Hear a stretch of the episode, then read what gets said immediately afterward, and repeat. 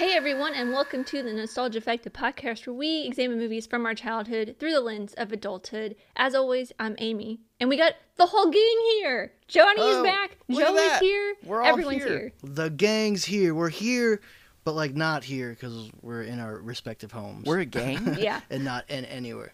We're we're here, but we're like in the you know we're in the metaverse. All right, we're we're No, we're not in the metaverse. we're ahead of uh, Mr. Zuckerberg. we we are as present as anyone can be. Possibly at In this these- po- at this present times. time. Nice Yeah. one. but Amy. yes, Joe, we are a gang. And and uh, are we? Uh, what do we do? Do we traffic in drugs? Do we? Do we got to beat anybody up? Do we have to agree we on traffic colors? in nostalgia. Oh, Yeah. Okay. But there will be there will be violence associated, right? Yeah. I, I cannot there be in a gang if be there's- there will be a jumping in ceremony. So, yeah, yes. we we assault your memories with terrible movies. Mm. There you. That's that's what it is. Okay. Mm-hmm. We're That's that is my of- form of, of- violence. I assault both of you with bad movies. Intersocial That's violence. fair enough. That's Okay, torture. so because we're all back here again, finally together, we're gonna skip talking trailers this week because literally there's no new trailers coming out except for like the new Sex in the City movie, but nobody cares about that. And there's literally no movies at all coming out the week that we are recording this. Nothing. Which is Zip. surprising because you'd think that as we're going up into the holidays, the first weekend of December, they would somebody would want to release something. But I guess maybe they're Yeah, cutting. especially a, since there was nothing last year. yeah, everyone's getting out of the way of Spider-Man. Everyone's just like, you know what? Like, they're- they're gonna be worried But you coming think they out, would so- push it up? no, but that, They would that push it up so they people wouldn't be competing with Spider-Man after. That means that people are worried about Spider-Man before it's even in theaters. That's how much uh, Yeah. sway this movie has. He's a has. menace. Spider-Man's a menace.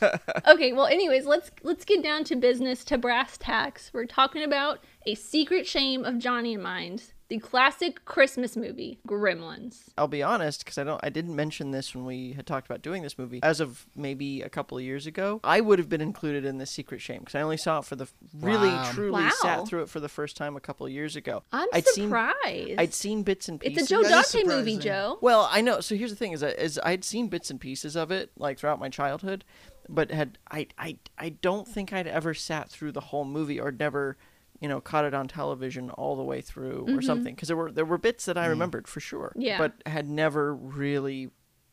I don't think I'd ever really sat through watching it. So, what prompted you Yeah. to watch Well, because it because it seemed shameful that I hadn't seen it. Everybody's always talking about it. Yeah. It's sort of the same reason that I saw. you saw. got I did. It's sort of the same reason that I I sought out Monster Squad because Mm-hmm. uh, sort of the same thing. It was a movie that I kept hearing about but had never seen, and it kind of felt like there were two kinds of people in this world: people who had seen Monster Squad and people who hadn't. Um, and it Mm-hmm. felt like the people who hadn't seen Monster Squad, Goonies was their thing, and sort of the reverse Yeah. was true. Um, but anyway, yeah. So, and I think I think Gremlins is in that group. It's sort of the trifecta of Gremlins, Goonies, Monster Squad are sort of like the three Yeah. nostalgic, most loved movies of of our age bracket. Of your age bracket. Well, yes, of my age bracket. yeah, I mean, Joe, you're five years older than us, but That's true. And, At it, the same Because all these movies came out in the 80s. and, uh, eighty four. And, uh, Actually, all th- did all. th- we I, weren't alive in the 80s, I think me and Amy. nearly. I think they came out within like a year of each other because I'm pretty sure Gremlins was yeah, eighty Goonies. Gremlins was 84, Goonies, I think Goonies was was- eighty five. mid 80s. Yeah, that sounds about right. Goonies, yeah, eighty five, and then Monster Squad I think was maybe eighty seven. Johnny, have you seen Monster Squad? Because I saw, I watched Monster Squad either this, no. no. last Halloween. I watched Mm, Yeah, it last Halloween. Monster Squad was eighty seven. So from eighty four to eighty seven. Is that the one where they're monsters? And they're no, No, they that's not are the one at monster all. hunters. Oh, okay. It's it's a totally misleading Oh. title. Damn it, I know. They're Uh, a squad no, of monster hunters. they like they're Well, that's what the movie should have been called, all right? Monster Hunter Squad. All right? now I'm on, I thought it was a squad full of monsters and they were going to go, you know, fuck shit up. But I Actually, it's. Johnny, what what I think no. you'd really like about Monster Squad is, um, it's uh, Fred Dekker and Shane Black. Oh. Yeah. Okay. All right. Well, I do but like it's that. not All set right. during Christmas. No, it is not set during Christmas, Huh? but that's only because Shane Shane Black was uh, one of the um, he was he was a writer on it, but Like the- not story the un- only yeah. writer. Okay. That makes sense. So then there is a Shane Black movie that does not is not set during Christmas. Uh, yeah. Well, it's one that he wrote with other people, but yeah, I guess so. um, I didn't know until you guys had mentioned it that Gremlins was a Christmas movie. That's how that's how little of Gremlins knowledge I have. Wow. Really? Because I've I- I always don't. Yeah. It's Mm-mm. yeah, for me, I've never seen it. I don't think I've even seen bits and pieces except for in pop culture stuff. But it's Uh. always every time people talk about it, it's on or talk about Christmas movies. It's on their list of their favorite Christmas movies Mm-hmm. really. or like don't holiday I- I movies. Yeah. Plus the I just don't think poster I've ever is connected the two. is the Gremlin thing coming out of a present, Yeah. and I think Is it? Gremlins Two I- is a I've only- stocking. If I'm not mistaken, I haven't. s- I don't remember the poster art for Gremlins Two, but I haven't seen Gremlins Two either, so I don't know if that's even set during Christmas. I don't think it is. I seem to recall. I think it's like a like Venetian blind office building gremlin in a. Oh yeah, it's got the smoking something like gremlin on it. Yeah, it looks like it's a noir, like an, a 1950s noir. Yeah, yeah, that's what it is. He's it's it's the back of a chair and a and a gremlin with a cigar peeking around the corner of it. Um, okay, so how did you guys? So so, I hadn't seen this movie, but you guys seem to almost have totally avoided anything regarding this film. Did was it just not on television ever? Yeah. No interest in seeing Mm. it whenever it was on. n- uh, I didn't know about it, was- and I didn't even know it was a thing until I started getting into movies in like high school, maybe even college. Um, but also surprisingly, somehow I never had heard about it, even though I feel like it's kind of in that same realm, like you said, with Goonies. I grew up, well, mostly high school watching Goonies. And my dad's a huge Indiana Jones fan, and it feels kind of in that same vein since it's a Spielberg produced film. And I don't know. I honestly had never. And plus, I feel like it's a film that my parents probably maybe wouldn't have wanted me to watch, even though it seems like it might be a family friendly movie. Mm-hmm. I don't. I mean, Spielberg, especially in the '80s, wasn't doing anything that wasn't family friendly. Well, that's not entirely true. 1941 is not terribly family friendly, but most of his other things are are for families. I would say hmm at that time. Yeah, I don't know. I, I feel like it should have been something that I watched, but I never did. But I guess my parents were like, oh, it's not a Disney movie. It's not the Santa Claus. It's not Home Alone. You. Even they didn't even really like Home Alone all that much, but that's a that's for a different episode Yeah. some other And- time. and- yeah, and and so Johnny, you had also you didn't even know it was a Christmas movie. Yeah, no, I mean, I knew Gremlins, the movie. They're short little creatures. You can't get them wet. You can't beat them fast midnight. Yeah. They turn into little goblin boys. Uh, little goblin boys cause a bunch of trouble. I agree with Johnny. That's literally the only things I know about this movie. Don't get them wet. Don't feed them after midnight. Yeah. So I mean, I always knew, you know, this is again, this is the Goonies. This is all these these movies that you grew up with are not the movies that I grew up with. Right. You know what I'm saying? Like the Mm-hmm. '80s, people have like Ghostbusters, Uh-huh. the gr- uh, fucking Yep. Goonies, Gremlins, all G's. By the way, is Mm-hmm. that a coincidence? I don't think so. but, but yeah, everyone's super into these movies. They just never happened to like fall into my my world. I suppose. I don't think I ever saw this movie playing on TV. Right. Yeah, I don't You think I did either. But then either. again, it would have been on, you know, definitely not on broadcast TV, which is the only TV that I kind of grew Mhm. up with.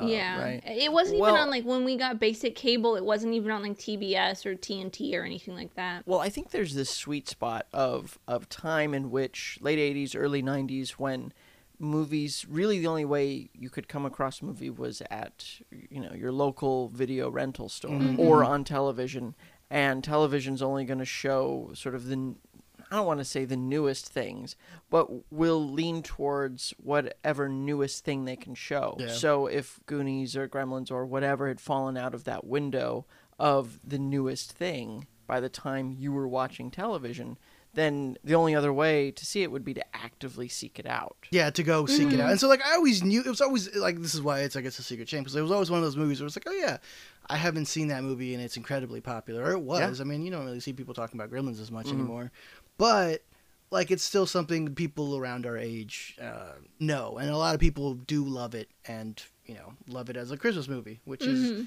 Is weird because I I never associated I've never associated this movie as a Christmas movie. I just thought it was like I thought it was like a monster movie, you know, like Yeah. like not an actual monster movie, but like a like a kid friendly monster movie. Yeah, yeah, Yeah. yeah, absolutely. Kind of like a, a labyrinth. Yeah, something Yeah. like that.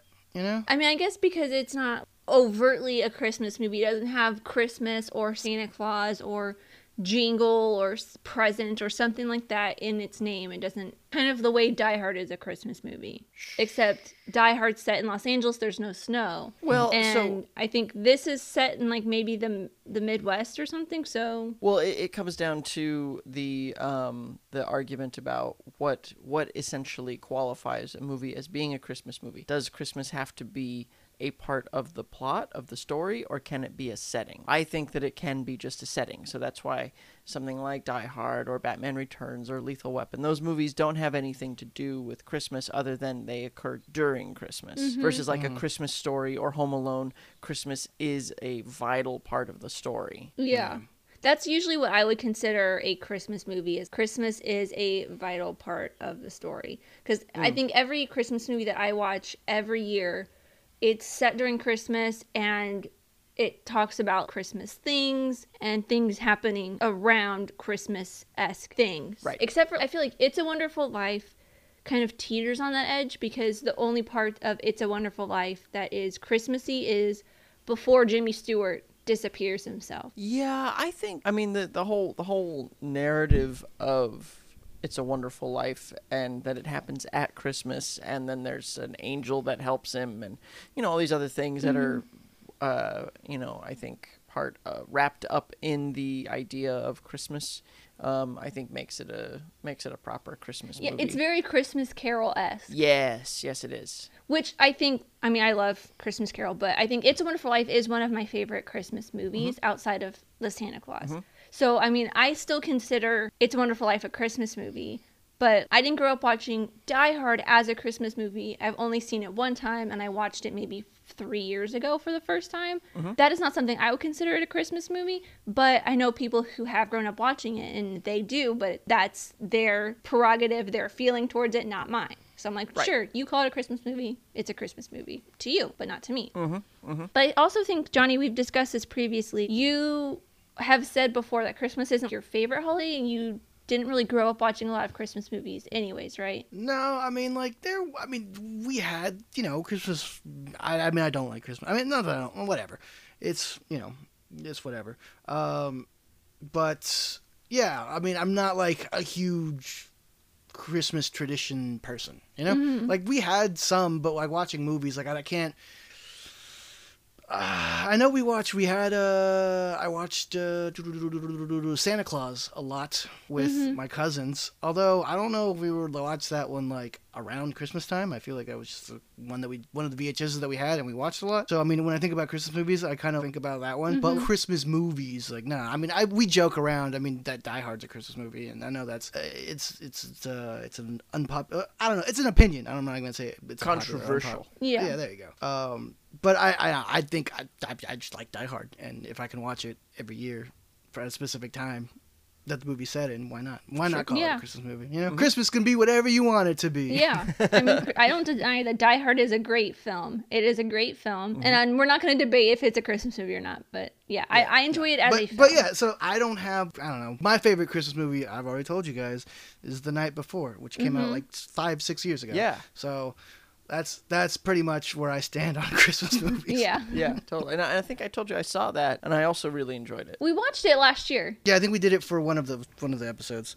Yeah, we did it for one of the Christmas episodes last year. That's right. That's probably how Joe, watched with it. your photo, your your photographic memory, You're admissible in court memory. I have excellent recall. However, I do discard things that I don't need to make room for the things I do need. So we are confirming once again that Joe is a data doctor hybrid. I'm just saying, Joe. Uh, his Joe bot needs uh, an update. All right. He's I'm gotta- running. I'm running low on memory, guys. Well, I guess it's a very short intro because I kind of we kind of talked about pretty much everything we can talk about. So let's get into watching this movie. All right. some gremlins. Ah, gremlins. Yeah. Grandmas are coming for Joe. I know they sound like my dogs. Before we watch the movie, a quick word from our sponsors.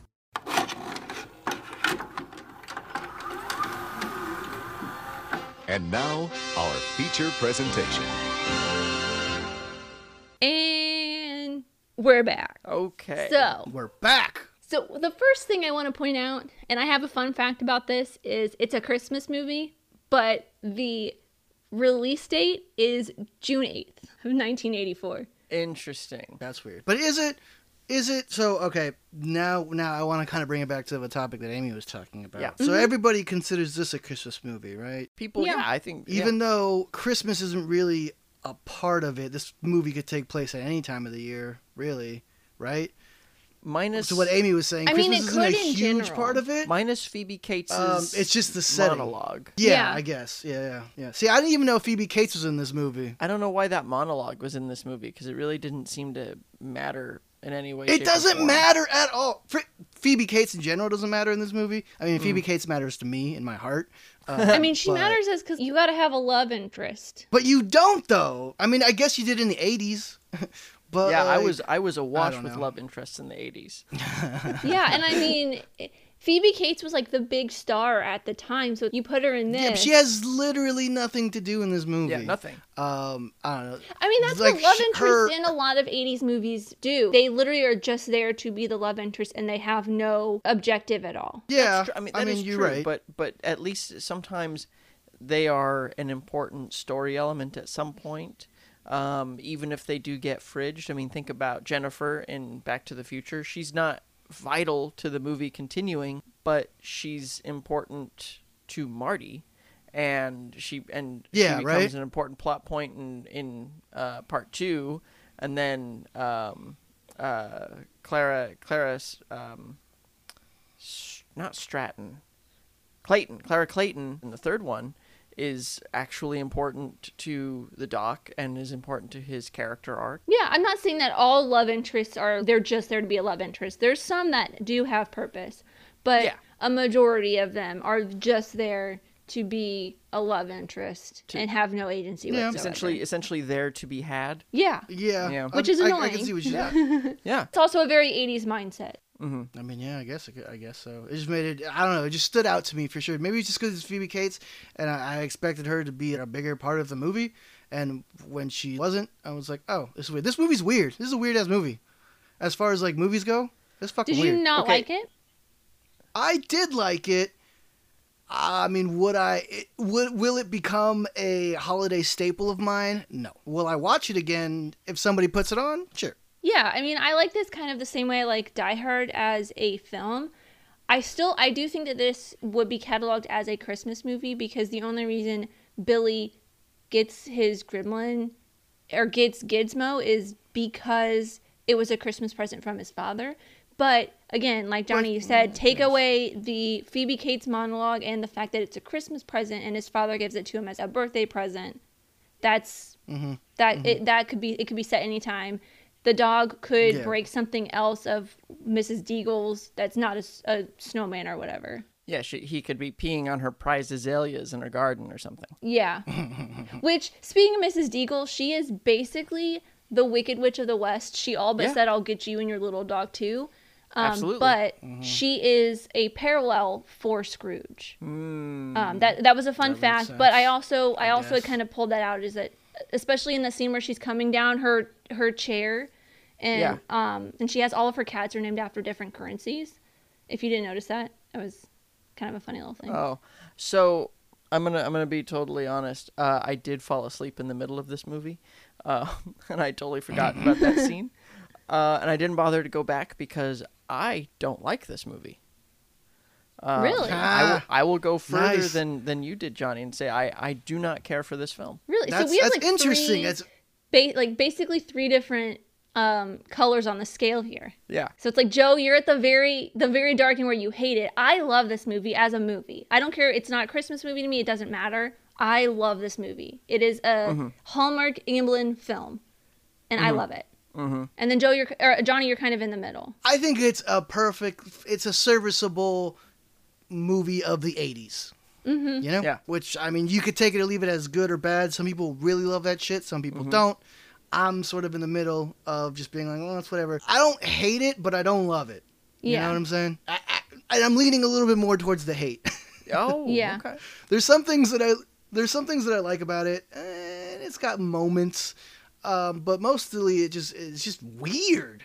It's just weird on so many levels. So the- yeah, I think that's why I like it so much. I mean, I love weird shit. Don't get me wrong, but it's weird shit that just doesn't make any sense to me. Yeah, I mean, you posted today about how much you like weird shit. That's true. Uh, that is true.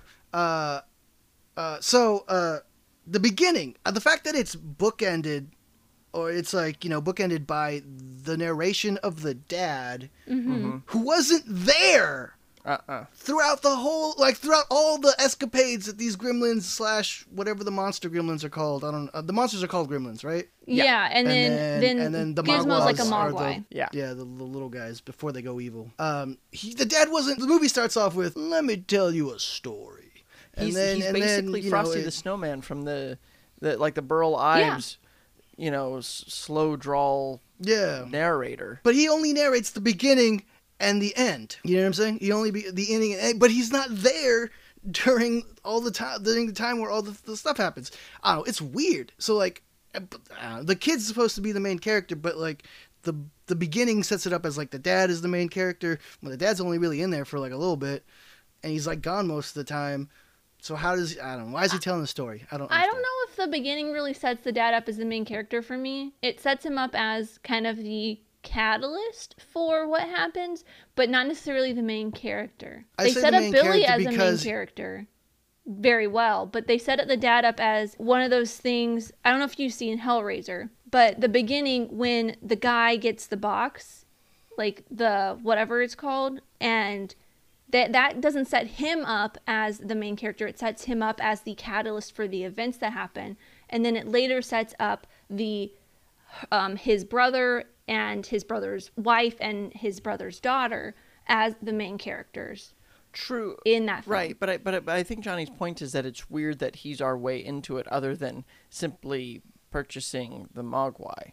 You know, like he like he Yeah. has. See, I feel like he's telling us a story, and there's he wasn't the narr- there. Yeah, yeah. I- it's it's the narration that gets me. If it had started with just the dad buying the the the the, the mogwai or going to the the Chinatown store, that I wouldn't, you know, it would I wouldn't. I wouldn't feel like oh the movie's le- you know I feel like okay this is this is the inciting incident this is the catalyst like you said Amy um, Mm-hmm. I don't- but because it's bookended by it's at the beginning and it's at the end that it's the dad talking like it's his story when it's not his story that kind of throws me off I'm like wait what yeah, I, I kind of with Joe pointing out that it's very much like the Burl Ives Frosty the Snowman in those stop classic stop motion animation Rudolph stories. That I, I enjoyed it because it very much felt like a classic Christmas movie introduction to me.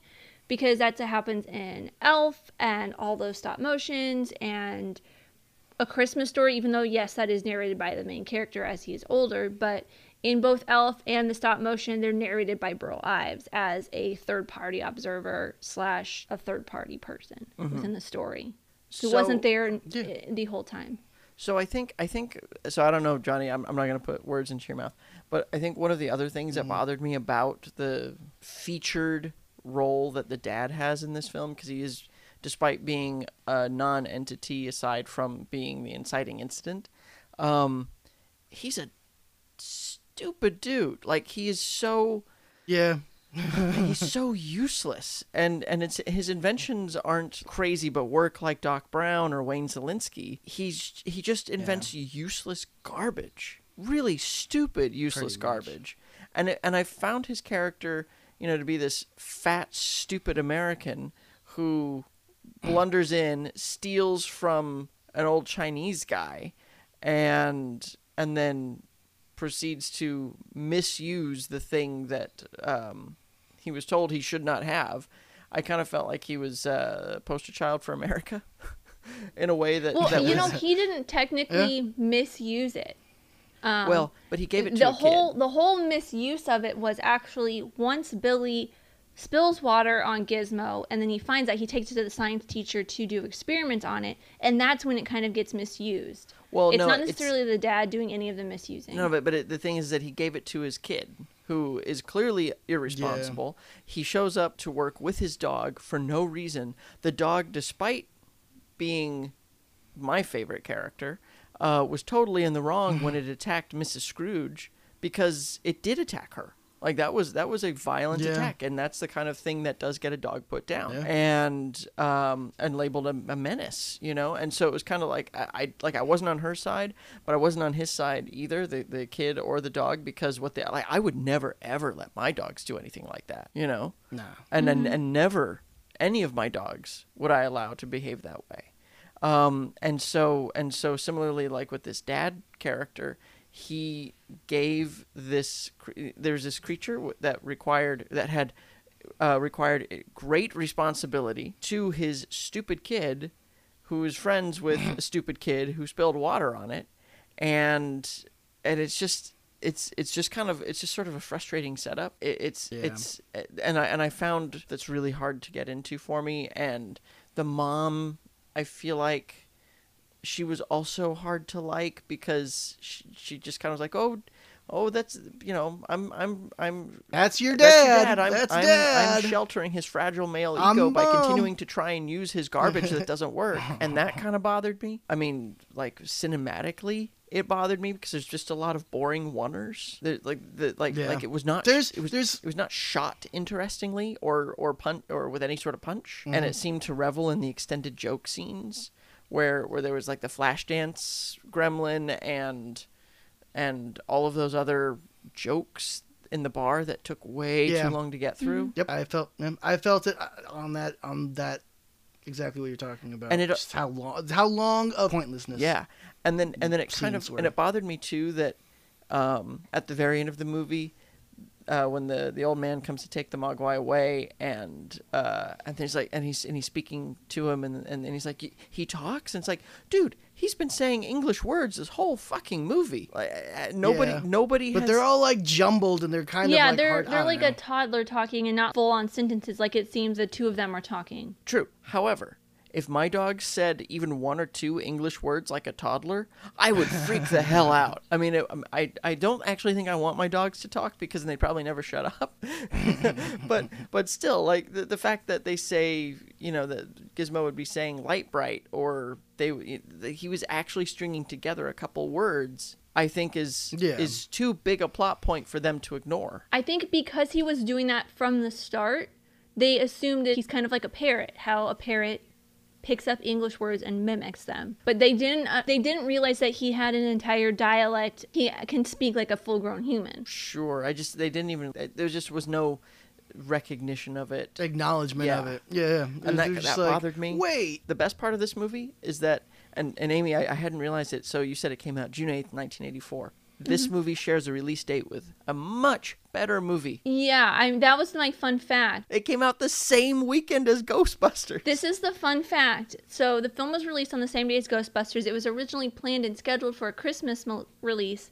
Uh, it was rushed into production shortly after WB found out it had no major competition against Paramount, Indiana Jones and the Temple of Doom, or Columbia Ghostbusters for the summer movie season. Because Indiana Jones: Temple of Doom came out nineteen uh, May twenty third. So it felt like it didn't have any competition, so it was pushed up. Yeah. Well, what's what's funny too is is the the only reason that I thought about Indiana Jones and the Temple of Doom while I was watching this movie is it starts out with fat inventor dad um, standing around in a fedora, not looking cool like Indiana Jones, You- and and then a, and then a small Asian boy wearing a Yankees ball cap comes and takes him on an adventure just like short round and Indy. Only it was like budget short round and Indy, and Indy was short and round. Ew, got him. Well, another another fun um, fun linking fact for this, we had talked um, about this I think previously, but this movie and Indiana Jones and the Temple of Doom are credited with inspiring the MPAA rating to create the PG-13 rating because many felt both movies were too violent for PG but not violent enough for R. So this shares three different things with Indiana Jones and the Temple of Doom. And well, and the fourth one, if we want to count Spielberg. True. Yeah. Um, But uh, and and also this is probably in your fun facts. But oh gosh, what's the name? Of, what's the name of the like Kingsbridge Falls or something like that? The name of the town.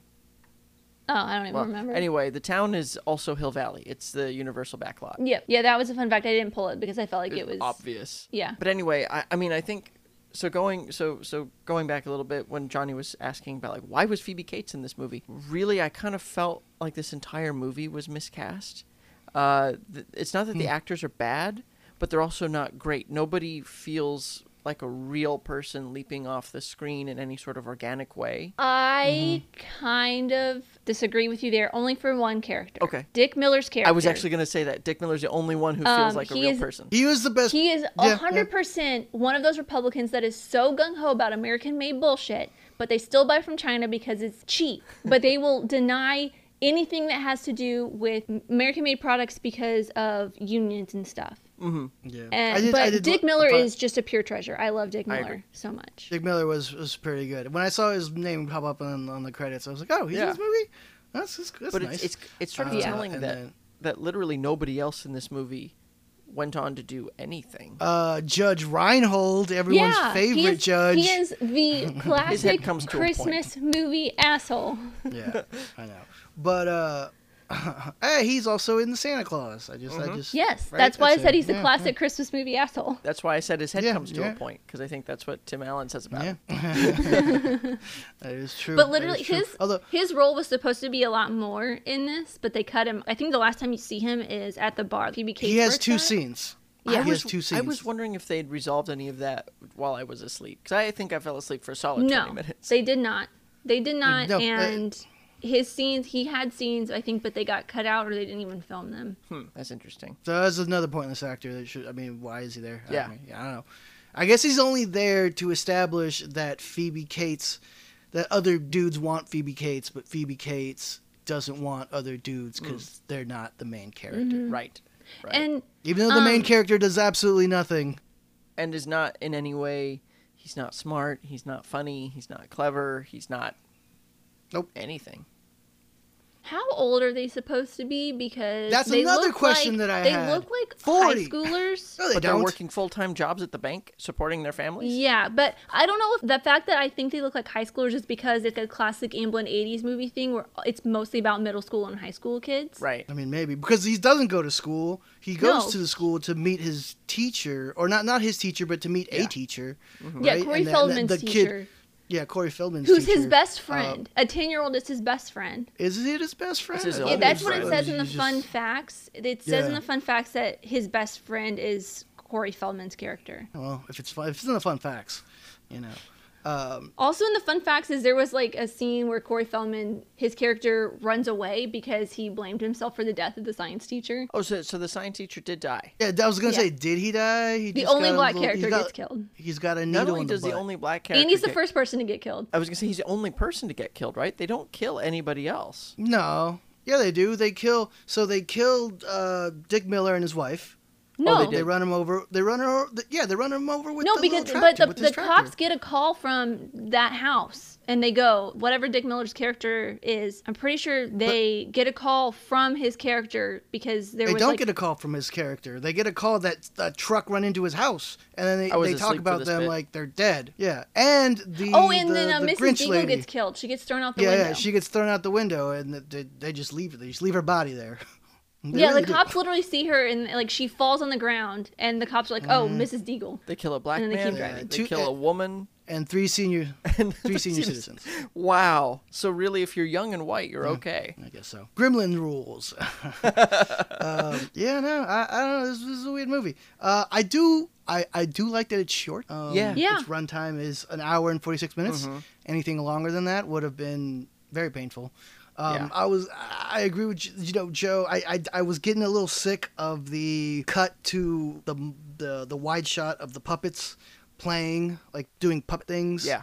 You know, there was a bunch of them in, in like once, like at first it's Gizmo and Gizmo's very cute, uh, and then he spawns these other not Gizmos, uh, and they're you know, and there's just a bunch of cutaway shots of them doing all types of weird stuff, and it's just like okay, I get it, I get it. Yeah, totally. I don't know, maybe in the 80s. I mean, the puppeteering is pretty good in this movie. Uh, there was one scene that I really liked. I don't know, uh, it was a scene with the gremlins like riding a bike. You know, and Yeah, like, or oh, anytime I see skateboard. like yeah, anytime I see like full body like puppetry work, I'm like, okay, that's pretty cool. That's neat because I know. I mean, me and you, we, you know, with Mystery Science Theater at, at, at Shout Factory, um, me and Joe were on sets uh, a couple, I mean, a couple of days when they were shooting season 2 Mm-hmm. and just the, the amount of work that goes, in, you know, the puppeteers and the amount of work that they do is always super.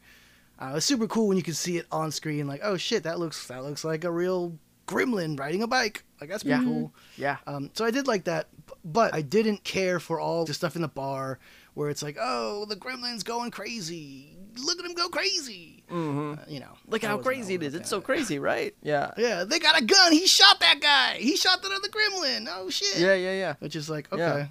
I mean, it's funny, but Uh, But it was just, it was it would have been funnier in smaller doses. I think maybe peppered throughout. I s- yeah, And uh, yeah, th- there's actually it's, to to go with the puppeteering that you mentioned. There is a bit where there's two gremlins in the bar that you see full wide of them walking. Um, Mm-hmm. Yeah. and I thought I thought that I was really cool too, and I really Mm-hmm. appreciated that, and just the different gags that they were able to accomplish with the gremlins, like the one that was laying underneath the, the beer tap, and then his belly was getting bigger and bigger, and Yeah. you know all, all of those kinds of things. Like there's a lot of good gags in terms of technology. Uh, They weren't yeah, funny in terms of like the skill Yeah. you needed. Yeah, they, they weren't. Yeah, although I I'm a little confused because aren't you not supposed to get the gremlins wet? Or can you, you know, can you get gremlins wet, but you can't You get can't get the mogwai wet, No, no, no. The because gremlins I think because the then- gremlins get wet all the time. No, no, but No, because yeah, he end, does. He goes into the pool. He goes in the fountain. So maybe it's just water. but no, even alcohol. before that. I guess. But I mean, that there's doesn't water make and alcohol. sense.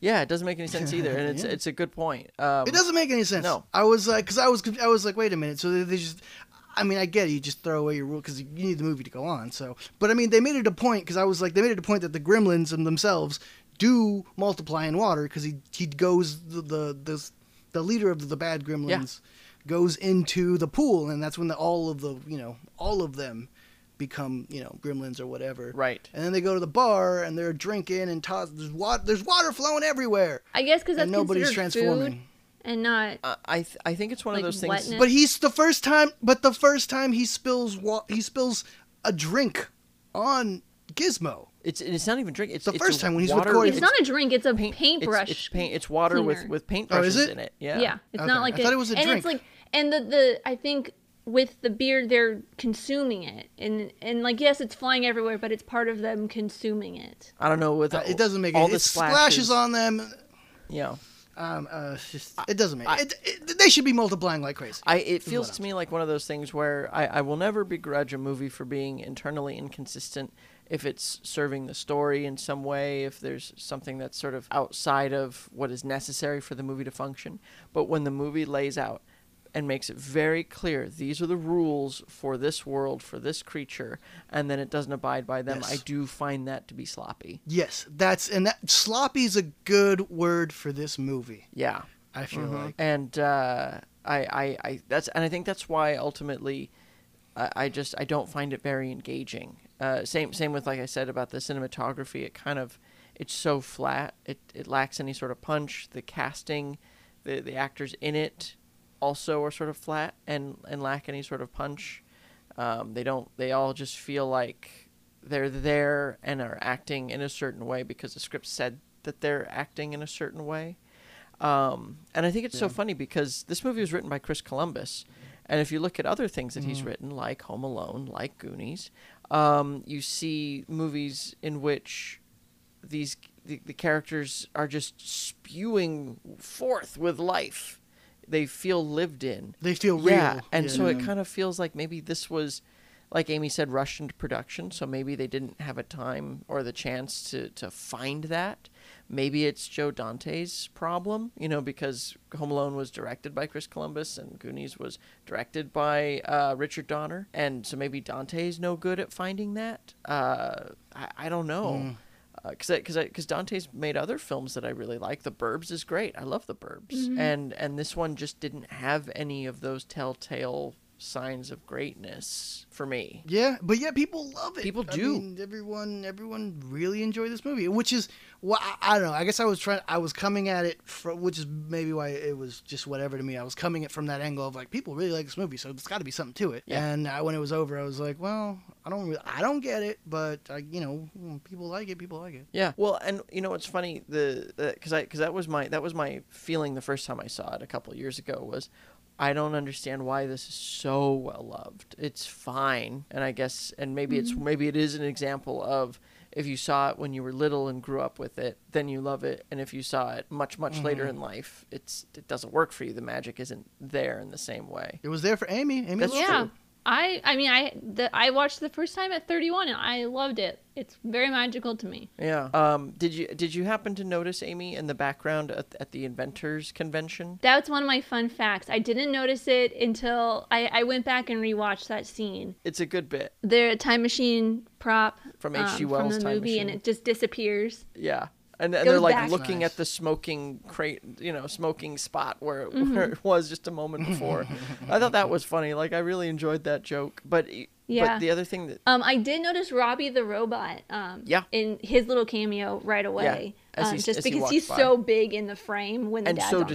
distinctive. Yeah. Yeah, that was funny. The the robot calling, uh, using the phone. Yeah. Yeah, and then I, apparently Steven Spielberg has a cameo in a wheelchair um, at Oh. the convention. I didn't notice him. I didn't go back and look for him either. And Jerry Goldsmith is there somewhere as well, but I oh, didn't that's look for him. that's either. great. The late great Jerry Goldsmith, who uh, is I don't think this is one of his best scores. It's like half great, and the other half is kind of odd.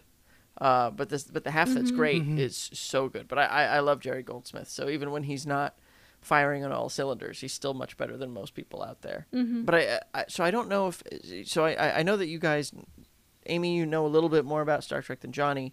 Um, having watched all the films, but this movie is essentially uh, the Trouble with Tribbles, which is a, a fairly famous episode from the original series, uh, featuring their their little fuzzy poof balls about softball size or so, and uh, and they coo and they and they're they're very sweet, but otherwise, I mean, they have no face or mouth that anybody can see, um, and they're very soft, and that's just kind of it.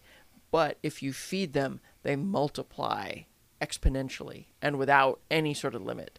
Um, and so, what starts out as just like one or two on the Enterprise, uh, all of a sudden they just they're they explode, and their population is uh, like threatens to overwhelm the Enterprise. It's a fun episode with uh, you know the little Tribble character that ends up showing up a lot in Star Trek lore. Um, but I thought it was kind of funny because that's essentially what these guys are to some extent. You know, the the cute fuzzy little thing that ends up being overwhelming. Yeah, um, I think it that sounds really familiar. Like the name Tribble sounds really familiar. The title Trouble with Tribble sounds really familiar. Yeah. But I don't think I've se- and I've seen a I've watched a couple of the William Shatner season Mm-hmm. or series. But I don't think I've seen that specific episode. That one's that one's fairly famous, so there's, a, there's it's it's reasonable that you would have heard the name Tribble at least. It's it's one of, I think, a handful of episodes that even if people haven't seen, it's worked its way it's worked its way into the lexicon zeitgeist of of our nerd culture. I only know it. I know of it slightly, only because there is a uh, Futurama episode called "The Problem with Popplers." that might be what I'm thinking of. It's basically the same thing. yeah, it might be the Poppler episode of uh, Futurama that Uh, I'm Futurama. of. Do you ever see that one? Um, Joe? No, that one doesn't that doesn't sound familiar. That's one of my favorite episodes. It's it's a very good episode, uh, and it, it's basically their little their little balls that they end up eating, and then they just eat a bunch of a yeah, they're like bunch of them. popcorn chicken. Yeah, they're like popcorn chicken, and then they find out that they're babies of like some race of like the of the um, damn it, Omac- Omicry Perseon eight. That's funny. Um, there's there's an episode of, of Star Trek Deep Space Nine, which is obviously much much later, like thirty years later, um, called Trials and Tribulations. They the crew from Deep Space Nine travels back in time accidentally to the time of Trials and Tribulations, and uh, or I'm sorry, to the t- Trouble with Tribbles, and in the episode they digitally added the modern day crew into the original episode. And it's actually it's it's a re- it's a really fun episode. It's it's kind of I want to say just for laughs but it's kind of just for laughs. It's for funsies, Yeah, it is. You know, just just, just fun. it is and it's great. They they actually work them into the mm. original like footage of the episode and and they're they are there during this fairly famous episode it's great nice. Any more thoughts about Gremlins, or do Ready we move on to fun fun facts? All right, fun Uh, facts. Let's I. I I I Unless did- you have anything else. I mean, I noticed that uh, Frank Welker and Howie Mandel did voice work for it.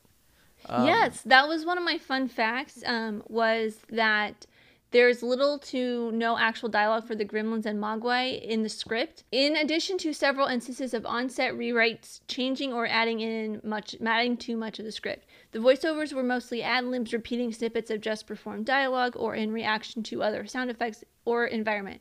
To this end, Howie Mandel recorded Gizmo's lines phonetically in foreign dubs of the movie, where localized dialogue and in jokes helped make this movie successful with audiences worldwide. Okay, ready for some fun, more fun facts? Yes. All I'm right. not ready. Hold Oh, on. wait, wait, he's not Okay. Now, now I'm ready. Okay. Now I'm ready. Buckle in, Johnny. That was Buckle close. in. All right, I'm ready. I'm ready. I'm ready. Yeah, I know. Okay. Whew. Um, this one's probably my favorite one. Uh, One of the studio notes that director Joe Dante and EP Steven Spielberg got on seeing the first cut was that there were too many gremlins. Spielberg suggested cutting them all out and calling the movie People. because you can't have a movie called Gremlins without too many gremlins. I mean, that's the whole. That is that is the, literally the whole point of the movie. Is oh no, there's too many. What do we do? So that's Yeah, that clearly that clearly is is a real problem if that's a note that they got. yeah. too many gremlins for the royal ear. Originally, Stripe and Gizmo were the same character. Stripe is the lead gremlin, if you do not know who he is. Yeah, the one Um, this changed when Spielberg insisted one of the gremlins to be a good guy with whom the audience could, audiences could identify. Joe Dante expressed that this decision was the reason why the film is so fondly remembered. Mm-hmm. Apparently not to you two, but No, I mean, I get it. I mean, Giz- Gizmo makes sense as the reason why people really like this movie. He's a little cute little. I mean, people Yeah. went ape shit over Baby Yoda, and this is like Baby Yoda, in, you know, 30, 30, 40 years ago. I don't know how long. he's And- a cute and little and the- stuffed animal, and I want him as a And, stuffed and animal. clearly the basis for the Furbies as well. Oh, Yeah, that's another yeah, fun it's very fact I have is Gizmo was the inspiration for the Furby, a multi-million sell- multi-million dollar selling mechanical stuffed animal in the late 1990s, Mm-hmm. That would which I had two of them, and- and they are the worst things in the world. I hate Furbies. They're terrifying. Um, Chris Columbus's skip- script went through a few drafts before a shooting script was finalized. His original version had the gremlins killing the dog and cutting off the mom's head and tossing it down the stairs. These elements were never shot due to the fact that Joe Dante and WB wanted the movie to be more family oriented. Damn. Well, I'm glad they didn't. And and speaking of the killing of the dog scene, the when they go outside and find the dog hanging in the lights, I was like, no fucking way Yeah. that Chris Columbus, Spielberg, and Joe Dante are killing a dog in this Yeah. movie. Because I thought he was dead at first. Yeah, it's a, it's Mm-hmm. a brutal it's a brutal thing to find, uh, and it just happens in this movie where you're you're not expecting it to be this way. Yeah. Yeah. Um, and I mean that's that's pretty brutal on the mom. She, I mean she she does dispatch some. She of the straight up gremlins in murders, like, Yeah, Pretty- three. She does some brutal. pretty good kills. Yeah, There- The she- microwave yeah. one was She insane. tossed- that one's, that one's pretty, yeah. Well, she just she full on knifes one. I mean, just and it's like you see it. She stabs one. I'm like thrashing saying. around on the on the on the kitchen on the kitchen counter. It's very violent. it is. That, that's why I'm saying this movie is so fucking And- weird. and juices that other it'll one. have yeah, yeah. Yeah. I mean, yeah. It, so like, the juice is half of him because his Yeah. legs are still sticking. Yeah, they're like little frog legs sticking out of that bowl. Yeah. So it's like it's like only half of them that it, you know, and then she stabs repeatedly, not just one. She stabs a couple of times the other Yeah. one, and then she fucking throws the guy the, the one in the microwave, and it, and it blows up and Yeah. like just like splatters. Yeah. I mean, I And thought they were the really cool. time- I really liked those kills. I thought they were pretty badass. No, those kills. The kills I are see. good. I think the it- kills are fine. and they're from a different. See, I would have liked this. Yes, I would have liked it if it was that movie. If all of a sudden it got violent and they needed to kill these motherfuckers, but then they kind of don't. They it gets slapsticky again. Yes. Mm-hmm. And then at the end, I do like the puppet effects effects at the end Me too. Where he's like melting. Melting. Mm-hmm. That's super cool. Yeah. I think that's I think that's super cool. But yeah, so this this this is why this movie's kind of trips me out because it's supposed to be like a Christmas, a family friendly Christmas movie, but it's got all these sort of horror elements that are underneath the surface and would have made, in my opinion, a cooler movie. I agree. Well, they are making a third not- one. But maybe so not. maybe as- they'll do it yeah, then. Maybe, yeah. I mean, I doubt they'll. I doubt. I know. I know. I know. Gremlins Two is like uh just s- supposed to be like a crazy mess. Yes. Yes. Right. Absolutely. It's supposed to be like one of those sequels that is like they they go bonkers. They like Yeah. make everything there's to the extreme and it just ruins there's the everything. Key and Peele sketch. Have you seen There's this? sketch, yeah, yeah, Yeah, yeah, yeah. yeah. I have seen that sketch, And they're like, and I've never, I don't know the movie, but I know, I know that, I know the sketch where the dude's going off saying all these wacky stuff, and all his shit's in the movie, and I'm Yeah. like, oh, that's pretty funny. he's like, Which he's- fun fact? Um, this was my next fun fact actually. Great segue, Johnny. Um, Joe Dante actually prefers That's what Gremlins 2 Huh. to this one. Really? one. Yeah, Did he direct that one too? he did. I think so. Yeah. Mm. He did. But I think that they purposefully went more slapsticky in that one. I remember Like they just scene. took everything and turned it up a notch. And then I think they said in the fun facts that there was some something that the guy who plays Billy had pointed out that they did in this one. I think it was the feeding after midnight, but it could be midnight in other time zones, and they talked that about was something that else I was wondering one. about. Yeah. Well, that's the thing. Yeah, I do like know that midnight that's like the the loophole when, yeah, like w- w- until the sun comes up. I don't know. Uh, it doesn't make any sense really when you think about it. Like, when are you supposed to feed them? If you can't feed, the, you know, it doesn't make Yeah. sense. It does. But again, that's that's that's kind of what makes this movie sort of sloppy is that it sets up these rules and they're like, you ha- these rules are important, and then it sort of tosses them away because they're like, eh, eh, we didn't really think about them. Um, but the no bright lights rule was a, it was only added in because Dante and Amblin could not completely navigate the special effects of the gremlins and puppets um, by having the studio or the scenes well lit. So keeping in them keeping them in the dark camouflage this problem. Yep, that makes sense. Yeah. Um, last fun fact before some recastings.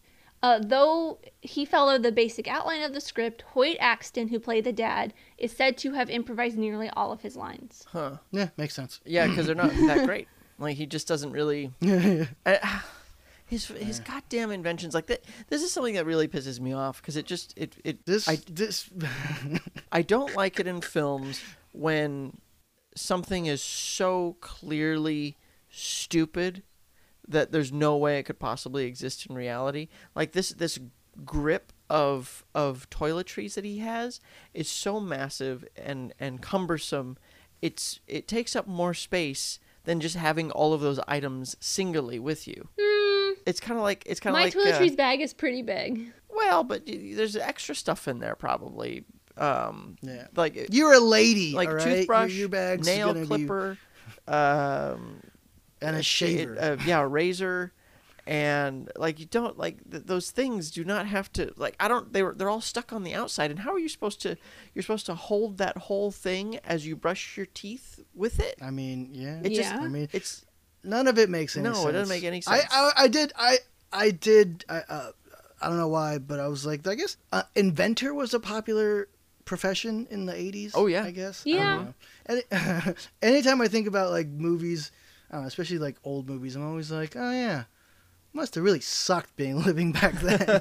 well that was I'm Also, just like, like, he's an uh, inventor, and it seems like the mom is a homemaker. How do they live in that really nice ass house? well they, they've they've put their son to work in the bank. Okay, ready for some recasting? Yes. All right, Ready. continuing with the dad. Hoyt Axton was director Joe Dante's first choice after having seen and loved him as the dad in The Black Stallion. They auditioned others, including Pat Hingle, who gave the best reading and, quote, played the character as sort of a Saroyan esque failed inventor whose life was fading fast and he was brilliant. I mean, he was incredible. He was so good. He couldn't, I, we couldn't hire him because that wasn't the character that was about. Well, and also I think he would have been too old because Pat Hingle Pat Hingle was uh, Commissioner Gordon in the uh, Tim Burton Batman film. nah, it doesn't It's been matter. too long I mean, since I've seen that, but. They look, everyone looks the same in the 80s. They just look Everybody looks too old. Pretty much. Mr. Wing. Jon Pertwee and Mako were seriously considered for the roles of Mr. Wing. Oh wow! Yeah. There was something I was going to say about Jon Pertwee, but I forget what it was and I did not write it down. nice. When you say Mr. Wing, do you mean the shop owner? Yes. So they They were going to cast him uh, uh, with a, using a white man, yes. so they were maybe going to do a yellow face thing because I'm really glad they didn't do that. that was their well, they may have like if they probably went if they went with Jon Pertwee, they may have rewritten it to be something different than just a white guy playing a Chinese guy. I don't know. It was the 80s. I, I could see, I could see it happening. yeah. The director. Um, after watching Tim Burton's earlier short films, Spielberg considered Tim Burton to direct this movie. He decided against it, however, because at the time Burton had never directed a full-length feature. Mm. See, now I could see that being a good movie. Yeah. Because if it was weirder, this movie's like it's it's weird, but Half not in a good way. Be- yeah, half measure. It's not weird enough to be like its own quirky, weird thing, but it's not like